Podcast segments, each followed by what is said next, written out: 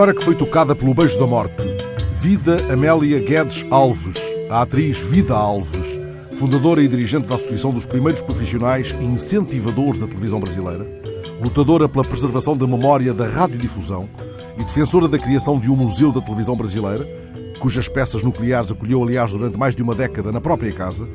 bem merecia que alguém resgatasse da sua memória póstuma, ainda incólume, ou quase, pois só desde ontem repousa no cemitério do Araçá, o que Machado de Assis resgatou da de Brás Cubas, lembrando não já o primeiro beijo da história das telenovelas, que é dela em vida, em vida dela e na fictícia vida a que ela deu corpo e voz e lábios na telenovela Sua Vida Me Pertence, que é um troféu dos seus lábios, ainda que cerrados, ainda que censurados, mas o primeiro beijo entre todos, antes da tela, o beijo do primeiro estremecimento, digno de figurar no panteão dos beijos, como aquele que Brás Cubas deu à linda Marcela quando seu tio o levou a uma ceia de moças na casa dos cajueiros, cujas escadas subiu de novo, já depois das despedidas, a pretexto de procurar um lenço que teria perdido. Ora, após esse beijo roubado, conta o falecido Brás Cubas por interposto Machado de Assis, sei que descia outra vez as escadas, veloz como um tufão e incerto como um ébrio.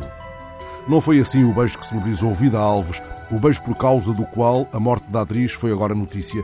e do qual não temos sequer registro. Fica para a história como o primeiro beijo das telenovelas brasileiras, trocado entre ela e o ator Walter Foster, que era também o autor da novela e que, para obter os lábios estritamente profissionais de vida,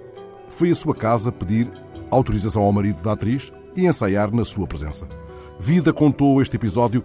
ainda o mês passado, numa entrevista à BBC, explicando que se tratou de um beijo muito simples, não uma bitoca, como hoje falam, disse ela. Foi apenas um encostar de lábios.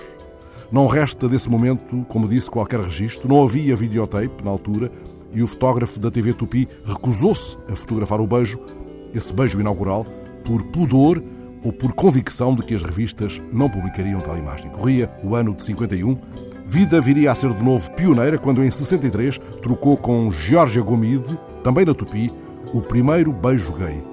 Foi, do mesmo modo, um beijo técnico, designação mítica que tem os seus quês e as suas diversas, muito diversas interpretações, quanto ao uso da língua, por exemplo. Mas tomemos que o beijo técnico supõe o suave encontro, o suave encosto de lábios,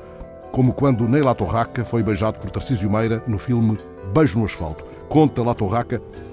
que é muito difícil beijar sem se mexer e que esse beijo levou três dias a filmar, apesar de ele fazer de morto nos braços de Tarcísio. Por mais técnica, dispensa-se neste caso a pergunta sobre se podem os olhos estar abertos num beijo assim. Por alguma razão, Drummond nos lembra num dos seus poemas o peso desse instante em que se entreabrem os olhos. Entre o beijo e a boca, escreveu, tudo se evapora.